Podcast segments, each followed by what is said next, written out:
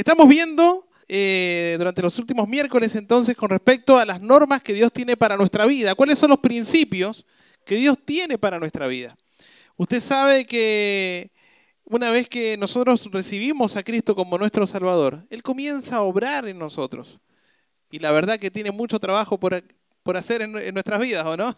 Tanto que cambiar. Pero el Señor sabe que tiene normas. Él nos ha dado principios para que nosotros podamos vivir y transitar cada uno de ellos. Y esos principios nos van a ayudar para que seamos sabios, para que comencemos a madurar en nuestra vida. Usted sabe que una vez que nos recibimos a Cristo como Salvador, uno es un bebé espiritual. Entonces comenzamos allí con la leche, allí tenemos a Celeste y, tenemos el, claro ejemplo de cómo es un bebé, pero todos sabemos y cada uno de nosotros lo hemos sido. Pero después comenzamos ya a pasar a la papilla, después alimento más sólido y así como decía eh, carnalmente Marcelo, hasta un asado, ya, hablando de la carne, pero eh, algunos una vez, una vez me diagnosticaron gota, pensaron y me diagnosticaron mal. Ah, todo por ser argentino, ¿vio? Pero, querido hermano, así también debe ser en nuestra vida espiritual. Y hemos visto ya algunas normas, qué es lo que son las normas, los principios. Comenzamos a ver dentro de ello una parte referente a lo que son los principios que Dios quiere que nosotros, ¿ya? ¿Cuáles son los principios hacia nuestra vida? Y vimos con respecto a amar a Dios de todo nuestro corazón. Independiente de cuáles sean nuestras circunstancias, el Señor nos dice que nosotros debemos amarle a Él. Y Jesús le dijo, dice Mateo 22, 37, em, amarás al Señor tu Dios con todo tu corazón y con toda tu alma y con toda tu mente. Espero que así lo estemos haciendo. También vimos adorar al Señor tanto individualmente como en compañía de otros, y eso es lo que estamos haciendo acá. También estuvimos viendo la importancia y el principio y la norma de guardar la unidad en el cuerpo de Cristo. Y 1 Corintios capítulo 1 versículo 10 nos decía, os ruego pues hermanos por el nombre de nuestro Señor Jesucristo, que halléis todos una misma, que habléis todos una misma cosa y que no haya entre vosotros divisiones, sino que estéis perfectamente unidos en una misma mente y en un mismo parecer. Y el miércoles pasado estuvimos reflexionando con respecto a una norma, pero que es también importantísima al igual que el resto de las anteriores, y es estudiar y memorizar la palabra de Dios. Vimos allí que tenemos que leerla, estudiarla, memorizarla y compartirla. Y espero que usted durante esta semana haya podido aplicar cada uno de estos principios. Una vez escuché un ejemplo real de un pastor que lo habían llamado para eh, para, como pastor nuevo a una iglesia, pero estaba bajo prueba. Y ese pastor nuevo, ¿sabe qué? Predicó un sermón. Al domingo siguiente, predicó el mismo sermón. Tercer domingo, predica el mismo sermón. Y ahí ya lo llamaron los hermanos que lo habían seleccionado él como pastor a prueba. Le dijeron, ¿qué es lo que pasa? Porque está predicando todo, ¿no sabe otro sermón? y este pastor dijo, miren, yo no voy a predicar otro sermón hasta que vea que la congregación está aplicando ese sermón. Bueno, eh, me llamó mucho la atención cuando leí ese ejemplo y realmente el Señor muchas veces todo esto ya nos lo ha dicho incansablemente, ¿o no? Pero qué tan obedientes somos, hermanos. ¿Cómo ha estado nuestra lectura durante la semana? Del miércoles pasado hasta ahora. Habíamos dicho una, forma, por ejemplo, de leer todo el Nuevo Testamento en pocas semanas es leyendo dos capítulos diarios. ¿Cómo pudo avanzar con eso? Lo sabe solamente usted y el Señor. Quizás lo hizo más, quizás menos, quizás flojeó. Bueno, pero el Señor siempre nos anima a que nosotros seamos hacedores. Y no es que nos anime en realidad. El Señor nos dice que tenemos que ser hacedores. Es un mandato de parte del Señor. Bueno, ¿Cómo amamos a Dios sin amar su palabra? Es imposible. Es imposible. Una de las normas entonces que tenemos ahora, que vamos a ver el día de hoy, y que es una norma que no nos gusta, ¿ya? No nos gusta. De hecho, habían varios niños acá. Y a nuestros niños, cuando hacen algo que no está correcto, ¿qué hacemos los papás? Los disciplinamos. Y no solo tan niños, ¿eh? cuando somos adolescentes y jóvenes, y vivimos bajo el techo de nuestros padres, ¿qué hacen? Nos disciplinan, nos corrigen. ¿Para qué? Para que andemos bien. ¿Usted cuántas veces, ah, el otro día estaba en la casa de un hermano que le gustan las plantas, ¿ya? Y también crecí en el, campo donde había muchos árboles, y, pero ¿qué dice que uno tiene que poner una, una varita, un tutor allí para que vaya recto? En mi casa, cuando compré la casa, ya había un árbol allí, que es hermoso, eh, que da dos frutos, y es la higuera. Pero ¿saben qué? Cuando yo llegué ya había crecido, está toda chueca la higuera. Así que tengo que estar poniendo palos para poder levantarla. Ya no hay nada que hacer. Pero una de las cosas que menos nos gustan a nosotros, queridos hermanos, es ser reprendidos o corregidos. ¿A quién le gusta eso? Que nadie me llame la atención. ¿Quién se cree este que me viene a decir a mí lo que tengo que hacer? Bueno, una de las cosas que más nos cuesta a nosotros es justamente eso, escuchar la corrección, entender la corrección y aplicar la corrección que nos han dado. Hebreos 12:11 dice lo siguiente, ninguna disciplina al presente parece ser causa de gozo. Y es así, ¿o no? Cuando lo disciplinan, ¿qué, es lo que pensábamos de nuestros padres? Que eran lo peor del mundo. ¿Cómo decís que me amás si me estás castigando? ¿Cómo decir que me amás, papá, si me está dando con todo? bueno, pero querido hermano, y fíjese que dice, en el momento parece no ser causa de gozo, sino de tristeza. Pero, y los peros hay que prestar mucha atención en la palabra del Señor, porque dice, pero después da fruto. Y ahí está, apacible, de justicia a los que en ella han sido ejercitados. Para no extenderme mucho, pero siempre toda la vida vi a mi papá cómo podaba las parras, cómo podaba las rosas. Mi mamá tenía la entrada así lleno de rosas, hermoso. Y me acuerdo que cada vez que mi papá las podaba, la dejaba así de chiquita.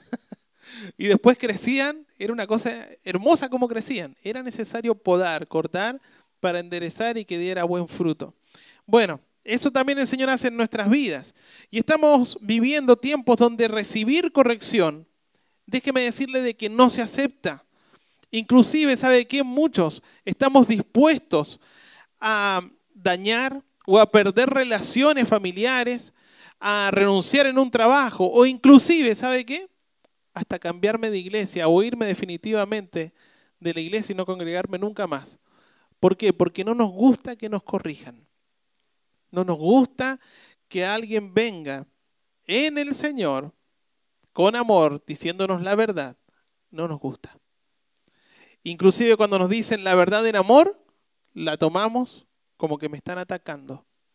Y no es así. Ojo con aquellos también que les encanta andar corrigiendo a todo el mundo. Pero estamos hablando de nosotros, cómo recibimos la corrección. Por lo tanto, el día de hoy la norma que vamos a estar viendo es la siguiente, queridos hermanos. Es recibir. Recibir significa aceptar y atender, que significa tomar en serio, o sea, aceptar y tomar en serio la reprensión, la corrección. ¿Sí? ¿Usted alguna vez se ha acercado a algún líder de la iglesia o algún pastor y le ha dicho, esto tenés que corregirlo? El Señor dice esto en su palabra y lo que estás haciendo no está bien. ¿Cómo lo hemos tomado? ¿Cómo lo hemos recibido? o quedamos heridos de tal forma que creció una raíz de amargura en nuestra vida, en nuestro corazón, en contra de ese hermano, en contra de ese pastor. Espero que así no, haya sido. ¿ya? Pero el libro de Proverbios, vayan por favor al libro de Proverbios capítulo 1, encontramos ¿Cómo debe andar el creyente? El libro de Proverbios es maravilloso, queridos hermanos, y ahí encontramos cómo debe andar el creyente en esta tierra. Y en el eh, capítulo 1, versículo 7 nos dice, el principio de la sabiduría es el temor del Señor.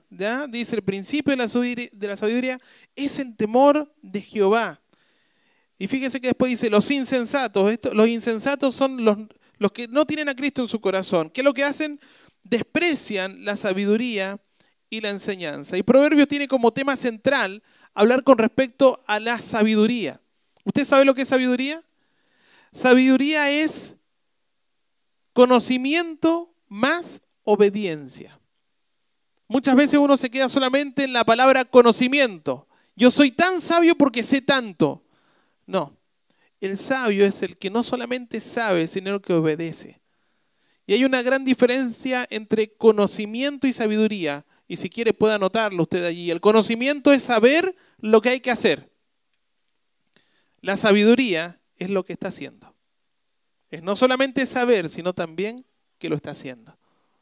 ¿Me explico? Esa es la diferencia entre conocimiento y sabiduría, queridos hermanos. Y desde el versículo 12 en adelante vamos a ver que nos explican por qué se escribió este libro de Proverbios. Miren, vamos a primera allí a Proverbios capítulo 1, versículo 1, los Proverbios de Salomón, hijo de David, rey de Israel. Allí tenemos el autor, quien escribió, Salomón, hijo de David. Pero dice, ¿para qué? E, esto es todo una introducción, ¿para qué escribió esto? Para entender sabiduría y doctrina para conocer razones prudentes, para recibir el consejo de prudencia, justicia, juicio y equidad, para dar sagacidad a los simples y a los jóvenes inteligencia y cordura. Oirá el sabio y aumentará el saber, y el entendido adquirirá consejo, para entender proverbio y declaración, palabras de sabios y sus dichos profundos. ¿Sabe?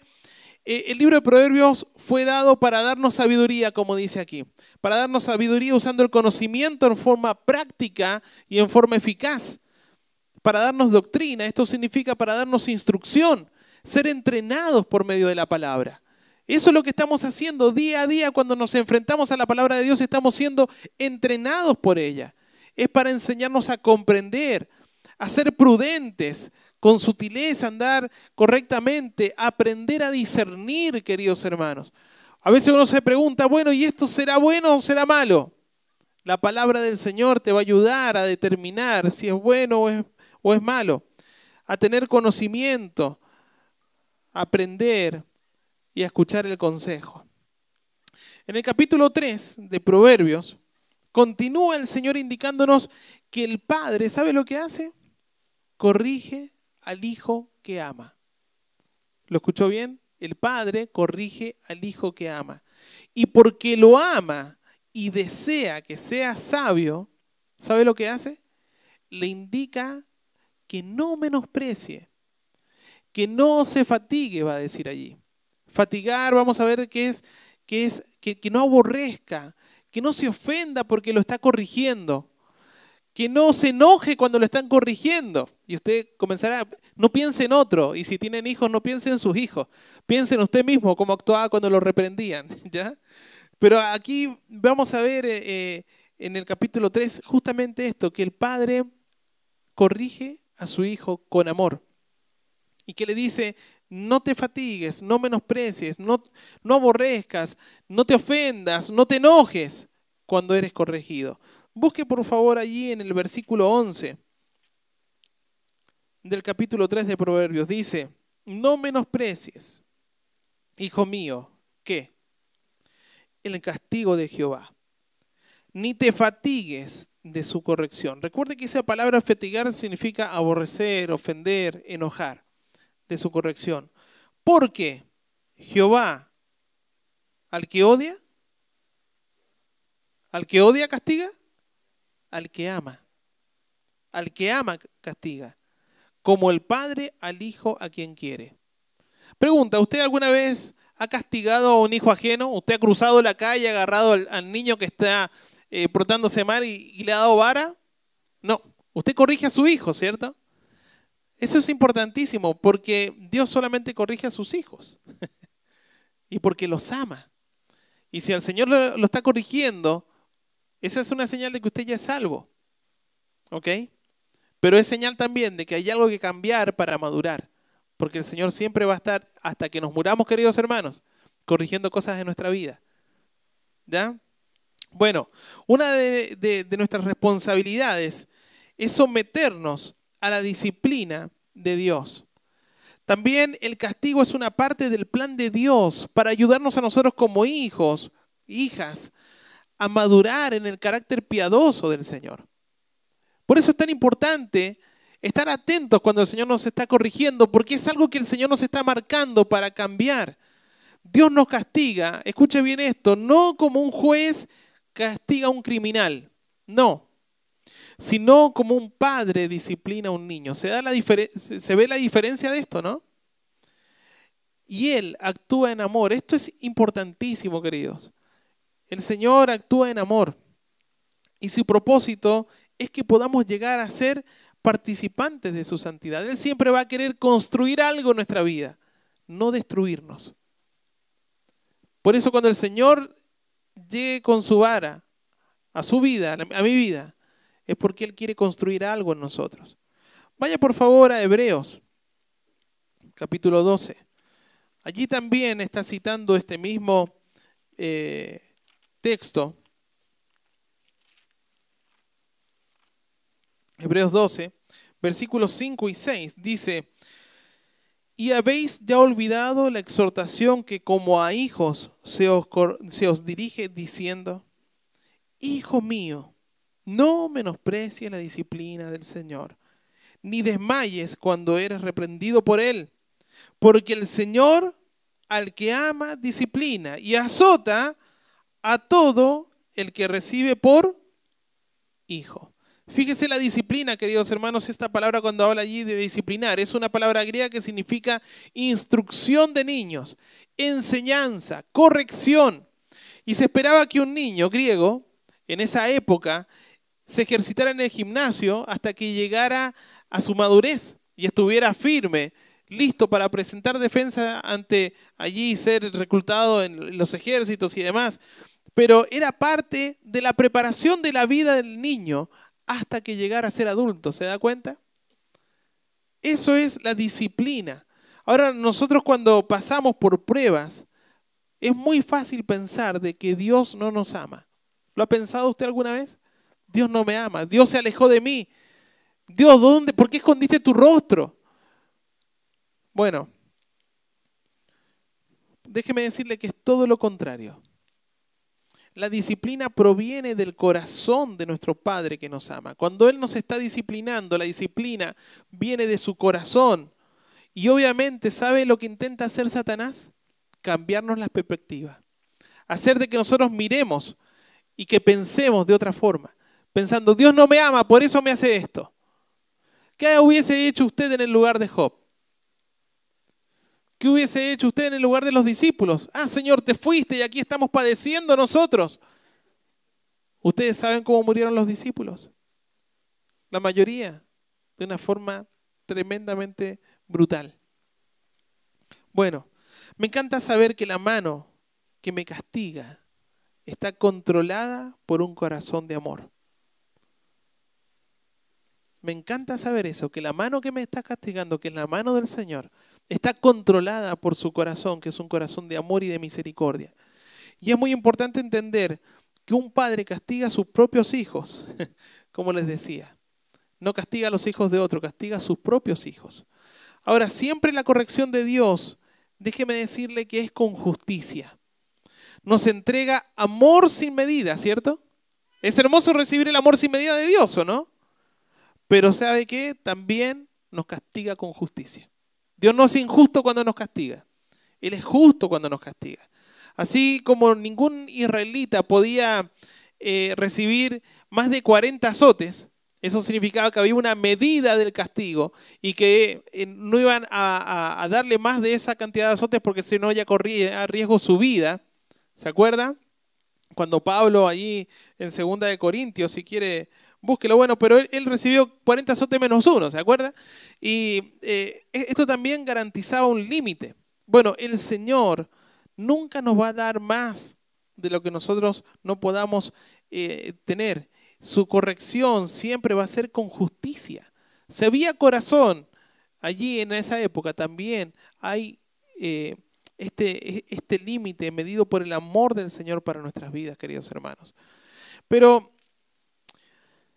quiero andar un poquito más, porque sobre la corrección hablamos, mucho, ¿cierto? ¿A quién le gusta ser disciplinado? A nadie. Pero el Señor entendemos de que disciplina a sus hijos porque nos ama, porque quiere lo mejor para nosotros. ¿En eso estamos de acuerdo? Mi pregunta, mientras estaba estudiando esto, era la siguiente, bueno, si sabemos que el Señor nos ama, sabemos que castiga solamente a sus hijos y eso me da también a mí en parte seguridad de la salvación. Yo sé de que Él lo está haciendo con amor y que eh, su mano correctora está eh, guiada por un corazón de amor. Que va a querer hacer lo mejor para mí. La pregunta es la siguiente, queridos hermanos. ¿Por qué entonces un hijo de Dios rechaza la corrección de Dios? ¿Por qué un hijo de Dios entonces, si sabe todo esto, rechaza la corrección o intenta escapar de ella? ¿Por qué? ¿Por qué si sabemos que es lo mejor para nosotros y que, que, tenemos que ser corregidos por el Señor hasta que el Señor nos llame a su presencia? ¿Por qué nosotros queremos, por qué nosotros rechazamos su corrección? ¿O intentamos huir de ella? Bueno, déjeme decir lo que veo a través de las escrituras, porque yo creo que esto se llama pecado de orgullo. Creo que cuando el Señor me está marcando algo y yo no lo quiero hacer, ¿sabe lo que estoy diciendo? Aquí hay orgullo.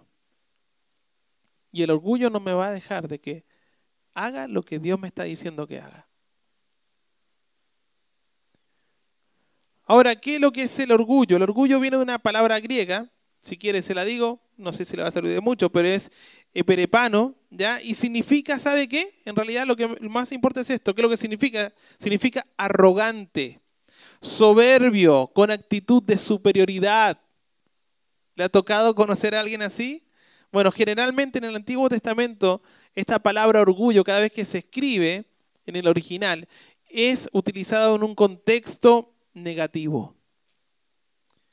Según de Timoteo 3.2 dice lo siguiente, porque habrá hombres amadores de sí mismos, avaros, vanagloriosos, soberbios, blasfemos, desobedientes a los padres, ingratos, impíos. Entonces, ¿por qué nosotros no estamos obedeciendo a Dios? Porque tenemos un corazón orgulloso. Es el pecado del orgullo que está morando en nuestras vidas. Ahora, a diferencia del orgullo, querido hermano, querida hermana, está en contraposición la humildad. Y en el griego es la palabra tapeinos, que significa humilde de espíritu o manso. Y en el Nuevo Testamento, a diferencia de lo que vimos recién con respecto al orgullo, es utilizado con una connotación positiva. Ah, Mateo capítulo 18, versículo 4 dice lo siguiente. Así que cualquiera que se humille como este niño, ese es el mayor en el reino de los cielos. Ahora, vivimos en un mundo donde estamos seteados de otra forma. En Argentina eh, se premian a los mejores puntajes, ¿ya? Y, en Argentina, eh, cuando uno tiene los mejores puntajes en la enseñanza básica y también en la enseñanza media, a uno lo premian de que uno lleva el estandarte y la bandera Argentina. Entonces cuando hay desfiles, eh, como por ejemplo aquí la parada militar, así van todos y uno desfila y lleva la bandera, entonces eso significa no solamente que tiene el orgullo de llevar la bandera de tu país, sino que estás mostrando a todos los que te están mirando que eres el más todo del colegio. ¿Ya? Esa es la verdad, el orgullo. El orgullo. Bueno, el mundo a nosotros nos ha seteado de tal forma el pecado de que nos dice que nosotros tenemos que hacer ciertas cosas y cómo ven ellos el orgullo.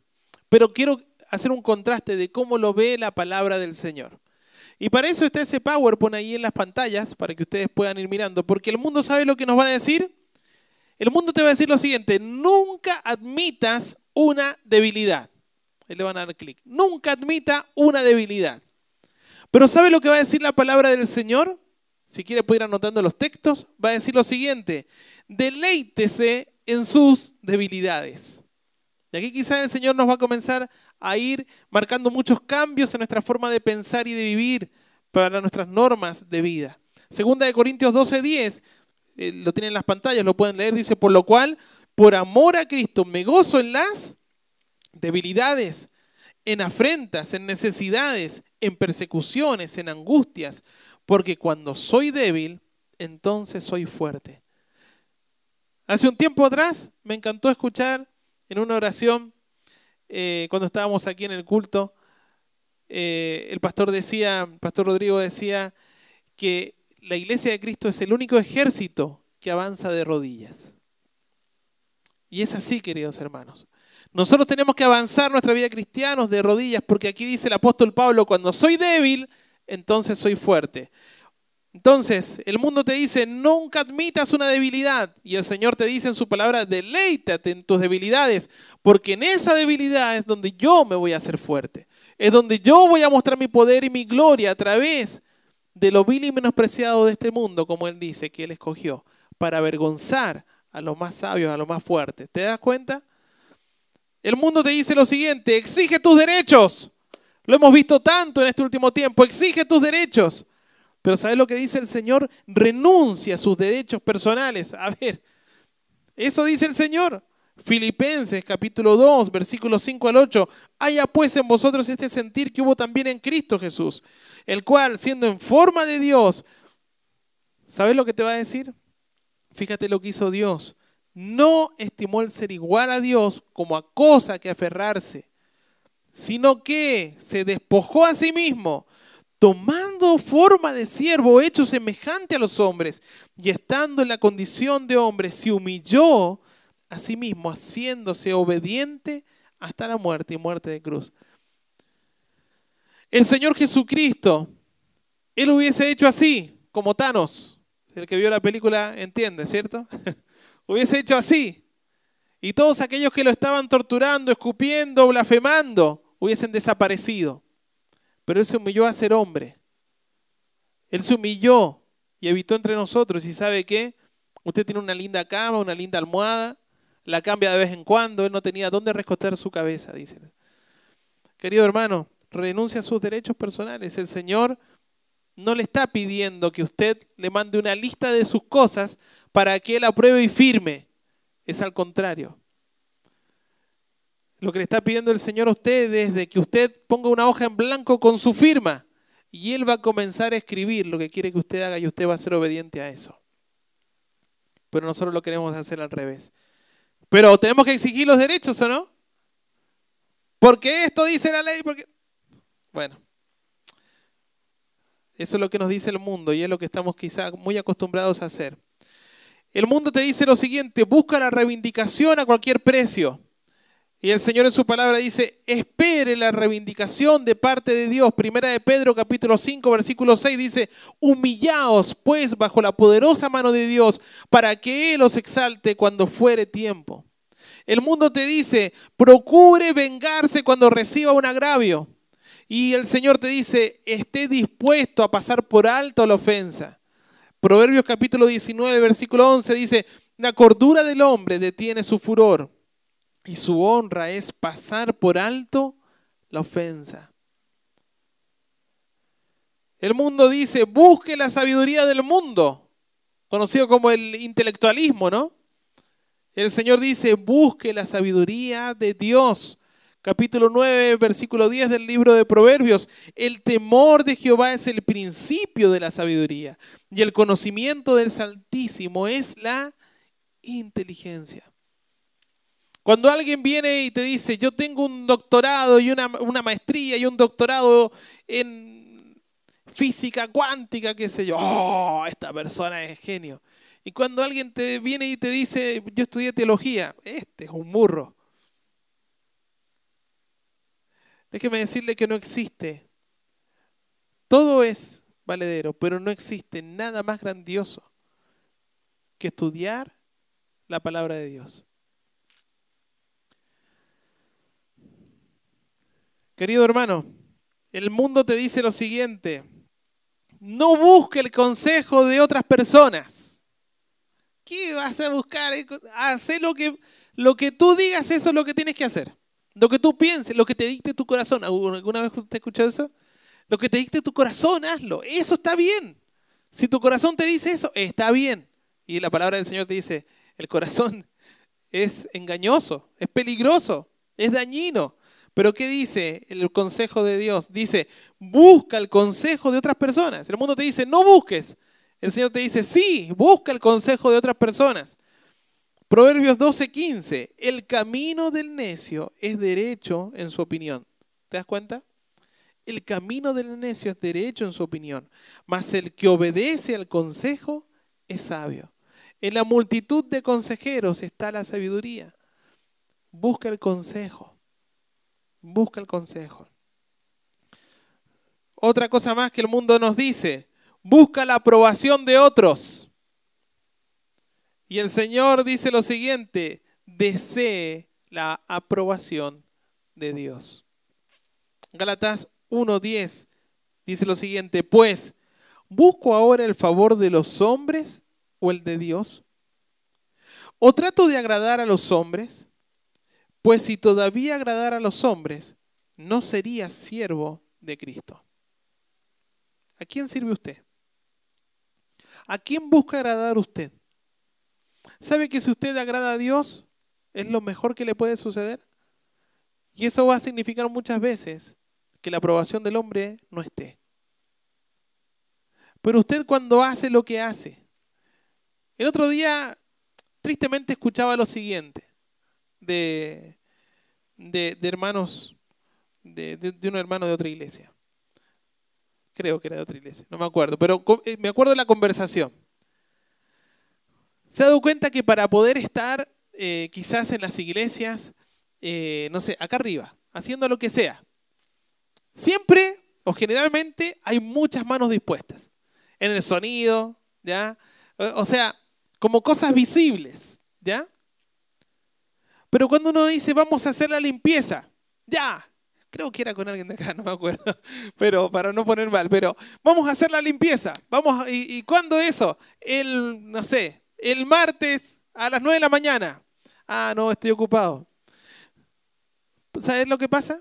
que como nadie me va a ver que voy a estar limpiando y nadie va a saber que yo voy a estar limpiando para que estas bancas estén lindo y, listo, a veces hay personas que dicen, no, no voy a servir. Es bonito llegar y ver todas las letras, ¿cierto? ¿Y aparecieron allí por obra del Espíritu Santo? No, hubo alguien.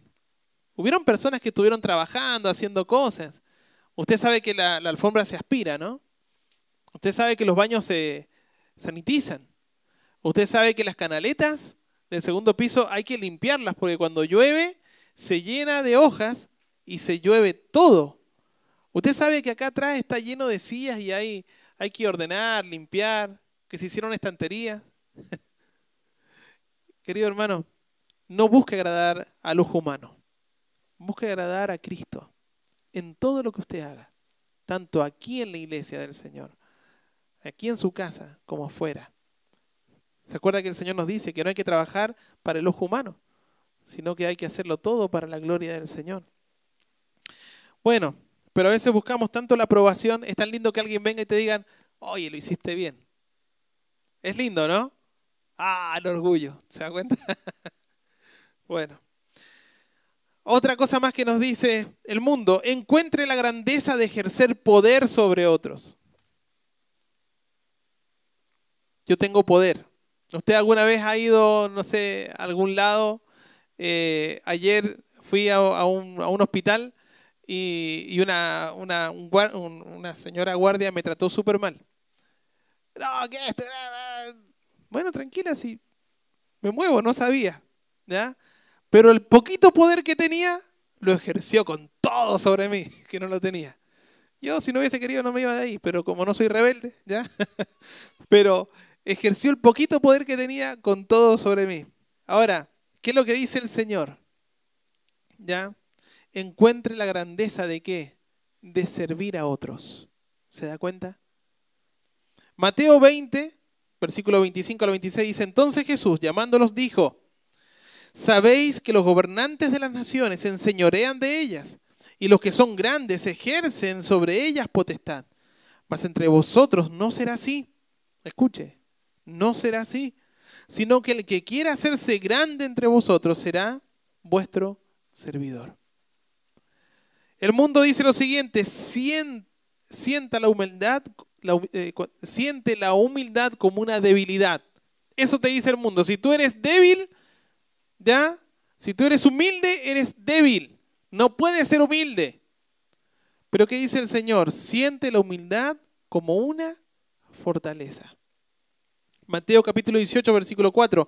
Así que cualquiera que se humille como este niño, ese es el mayor en el reino de los cielos. ¿Se da cuenta, querido hermano? Cómo el mundo piensa absolutamente contrario, pero quizás muchas veces nosotros lo que estamos haciendo es lo que dice el mundo, pero no lo que dice el Señor. Por eso quería traerlo aquí anotado, porque si no anotó, después usted puede buscar el video y lo puede estudiar más a profundidad.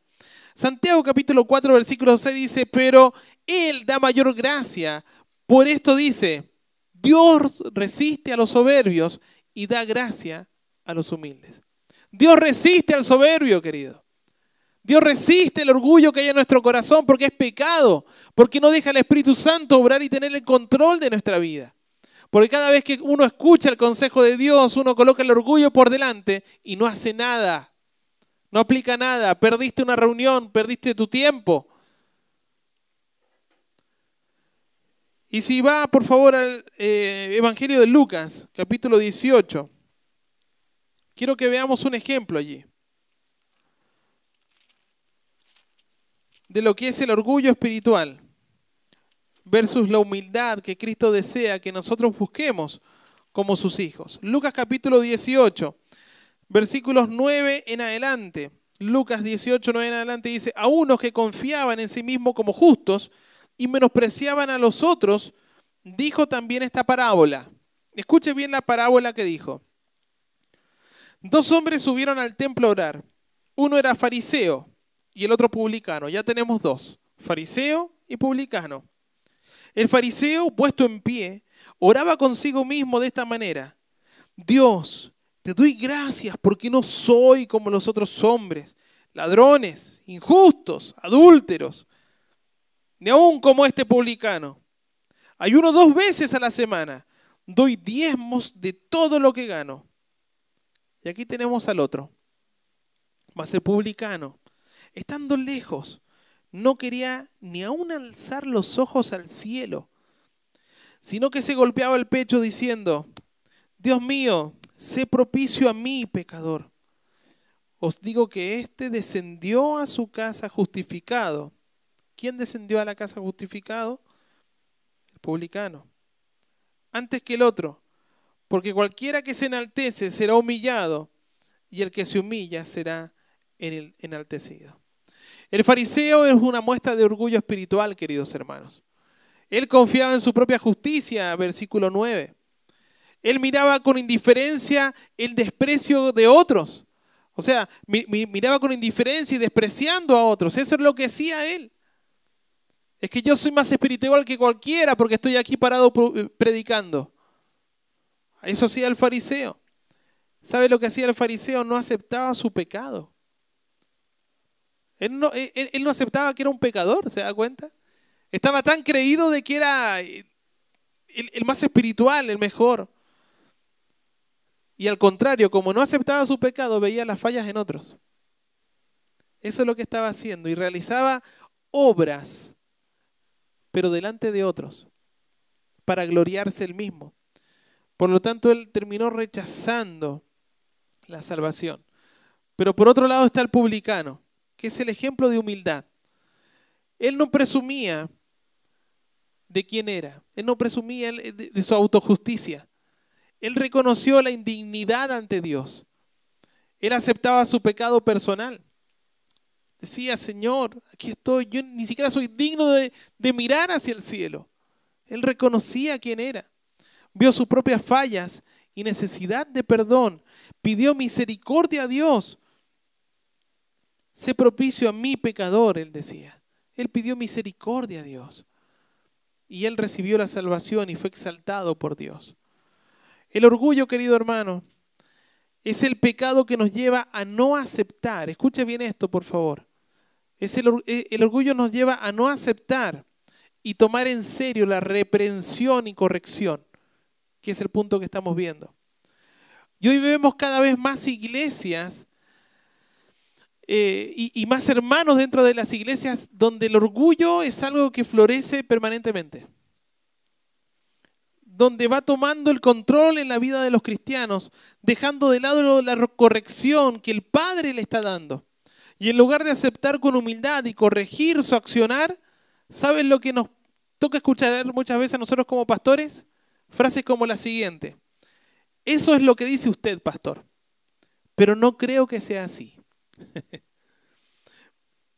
Siempre me dicen lo mismo. Ustedes lo único que hacen es juzgarme. Está equivocado. ¿Y sabe lo peor de todo? Muchas veces escuchamos mejor, me voy a otra iglesia, donde no me estén diciendo qué hacer. Estoy a menos anotando frases que las he escuchado yo que me las han dicho a mí. no las estoy inventando. Podría decirles varias más. Pero, amados hermanos, recuerden que cuando somos orgullosos, en vez de humildes, la palabra del Señor nos recuerda allí lo que nos dice en Proverbios capítulo 16, versículo 18. Búsquelo, por favor. Búsquelo. Proverbios 16, 18. También es muy conocido. Y dice así, antes del quebranto va la soberbia. ¿Escuchó? Antes del quebranto va la soberbia y antes de la caída la altivez de espíritu. En otra traducción, que es la nueva traducción viviente, dice así, el orgullo va delante de la destrucción. ¿Escuchó? Usted siempre que ponga el orgullo delante va a terminar destruido. Y termina así este texto. Y la arrogancia antes de la caída. Vamos hermanos, tenemos nosotros, el Señor toda la semana nos está desafiando a hacer ajustes necesarios en nuestra vida para estar alineados a su voluntad. Pregunta, ¿usted el día de hoy puede decir de que está absolutamente en el centro de la voluntad de Dios? Hemos visto muchas cosas desde el momento que comenzamos la reunión. ¿Cómo comenzamos? ¿A quién le estamos dando esta reunión? ¿Cuál debe ser nuestra disposición aquí para poder escuchar la palabra y hacer los ajustes necesarios? Alexis no podría tocar la guitarra si no la afina antes de tocar. Y es así. Nosotros somos esa guitarra, ese instrumento que por sí solo no hace nada. Pero cuando lo toma el maestro, comienza a afinar para después tocar. Pero si tú no dejas que Él afine y ajuste tu clavijero, tu vida nunca va a poder tocar nada para el Señor. No vas a ser útil para el Señor. La voluntad de Dios, recuerde, queridos hermanos, que es perfecta. Y siempre es y será lo mejor para nosotros. Sus normas no son para desalentarnos, sino que son para vivir gozosos de estar donde Él quiere. ¿Sabe qué? No, no, puede haber nada peor en la vida de un cristiano de decir, Señor, no estoy donde tú quieres. Lo peor que nos puede pasar es no estar haciendo la voluntad de Dios, porque vamos, es una vida perdida, es una vida desperdiciada. Quizás ganaste muchas cosas acá, pero no estás haciendo nada que valga la pena para el Señor. ¿Cuál va a ser el legado que vas a dejar? Si Dios no está probando lo que estás haciendo. Pero las normas de Dios no son para desalentarnos, sino para vivir gozosos de estar donde Él quiere. Gozosos de saber que es Dios quien se alegra al vernos como hijos obedientes. Los que somos papás sabemos lo que significa para nosotros ver a un hijo que está obedeciendo lo que le estamos diciendo, ¿o no? Es maravilloso como padres lo que sentimos. Y los que no son padres, ya lo van a hacer. Pero inclusive, ¿sabe qué? Quizá tenga alguna mascota. Yo tengo ahora al Pepe. Tiene casi siete meses, ¿ya? Y el Pepe es un salvaje ese perrito. es una mezcla de un salvaje. Pero ya aprendió que cuando yo le hago así, él se sienta. Cuando le hago así, se esconde bajo el auto. Pero ya está aprendiendo a sentarse en vez de saltar y querer agarrar la comida y demás. Está aprendiendo. Pero eso ha significado que lo tengo que corregir. Y también lo tengo que premiar. Pero querido hermano, es tan lindo ver cuando un hijo, no hablando de, un, de un perrito ya, pero es para asemejar, un hijo es obediente. Démosle sonrisas a nuestro Señor y no tristezas.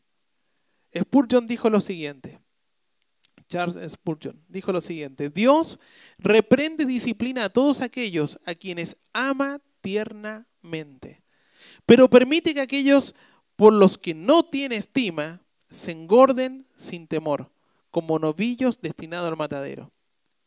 Es en amor que nuestro Padre Celestial usa la vara para con sus hijos. Pregunta, ¿cómo recibirás y atenderás la corrección de ahora en adelante? ¿Sabe que uno como pastor nunca va a querer corregir algo en una oveja si no es también para hacer bien? Dios nos ha dado esa responsabilidad. Siempre vamos, nos podemos equivocar, sí. Pero querido hermano, cuando un hermano que usted ve que es un hermano espiritual quiere marcar algo en usted, haga caso, preste atención, tome ese consejo, tome esa corrección, porque viene de parte del Señor. Y cambie, cambie. Porque de lo contrario, usted tendrá el pecado de orgullo reinando en su vida. A mí nadie me va a decir lo que tengo que hacer. Nadie me va a venir y decir de que esto que estoy haciendo está mal. Pero es que David estás tocando en fu remol, que no existe esa nota ya. Y es en do mayor, me dice la Alexi. No, pero sí es esta. Uno porfiado sigue ahí. Uno nos sirve como instrumento en las manos del Señor. ¿Será el pecado de orgullo el que te impida dejar que Dios sobre en tu vida? ¿O serás humilde para aceptarla con agrado sabiendo que Dios disciplina a sus hijos con un propósito que siempre será para edificar y no para destruir? ¿Qué va a hacer usted, querido hermano? ¿Va a tener el pecado de orgullo? ¿O va a dejar y aceptar y atender y tomar en serio la corrección, la reprensión de parte del Señor? Oremos. Señor amado, gracias. Muchas veces hemos sido confrontados con tu palabra. En nuestro devocional, a través de la enseñanza del púlpito, Señor, a través de la corrección de un hermano espiritual, de un líder de la iglesia, de un pastor. Pero cuántas veces tú nos has marcado y nos has estado diciendo que tenemos que amarte a ti, que tenemos que estudiar tu palabra, que tenemos que predicar. Pero Señor, no estamos haciendo nada, nos quedamos allí porque el pecado del orgullo no nos está dejando hacer lo que tú nos mandas hacer. Hace rato también hemos estado cantando a ti, pero quizás mientras cantábamos nuestra mente estaba en otro lado. Nuestra relación a través de la ofrenda quizás no lo estamos haciendo, lo estamos haciendo con un corazón con un corazón que no es gozoso. Señor, nuestro pecado de orgullo nos está ganando. Y queremos pedirte perdón. Porque tú nos mandas a ser humildes. A humillarnos delante de ti, el Todopoderoso. Señor, porque si nos humillamos bajo la poderosa mano de Dios, Señor, vamos a ser bendecidos. No hay nada mejor para un hijo de Dios que estar haciendo tu voluntad. Porque aquel que no hace tu voluntad, Señor, es un hijo que realmente está viviendo en miseria. Así como aquel hijo pródigo que se alejó y terminó comiendo lo que comían los chanchos, Señor. Quizás en este mundo aquel pensaba de que podía tenerlo todo y que estaba ambicionando y teniendo muchas cosas, pero en realidad su vida era una vida de miseria, una vida sin sentido. Pero Señor, allí estás tú para agarrar nuestra vida, nuestro nuestro presente, nuestro futuro, Señor, y hacerlo completamente maravilloso. No significa exento de pruebas o dificultades, enfermedades, Señor, no. Pero, Señor, es tan distinto vivirlo contigo que vivirlo, Señor, fuera de ti. Y, Señor, quizás hasta este momento alguien ha estado viviendo una vida pensando de que lo que estaba haciendo era correcto, pero no es así. Tú has marcado cosas que el día de hoy, Señor, deje el orgullo de lado. Te pedimos, te pida perdón, Señor. Diga, Señor, aquí estoy, me humillo delante de ti. Señor, que no busquemos la aprobación de los humanos, sino que busquemos que tú nos apruebes en lo que estamos haciendo y viviendo. De lo contrario, nada vale. Si no tengo amor en todo lo que hago y el único que puede vivir en un amor correcto es aquel que te conoce a ti, porque tú eres Dios de amor ¿de qué me sirve lo que estoy haciendo, Señor? No sirve de nada. Señor, hace rato oramos porque queríamos ofrendar. parte de lo que tú nos dabas, pero también dijimos ofrendar nuestro tiempo y servicio a ti. Pero que nada de ello vaya con orgullo, si no nos va a llegar, Señor, como una ofrenda ante ti. Si hay alguien que el día de hoy aún no te conoce como Salvador en su vida, porque el orgullo no le ha dejado estar, porque ha dicho, no, yo voy a vivir mi vida a mi manera. Señor, que el día de hoy pueda decir, te pido perdón, me humillo ante ti, ante ti doblo mis rodillas, ante ti inclino mi corazón y mi vida. Y te acepto como Salvador, porque tú eres el único en quien podemos ser salvos.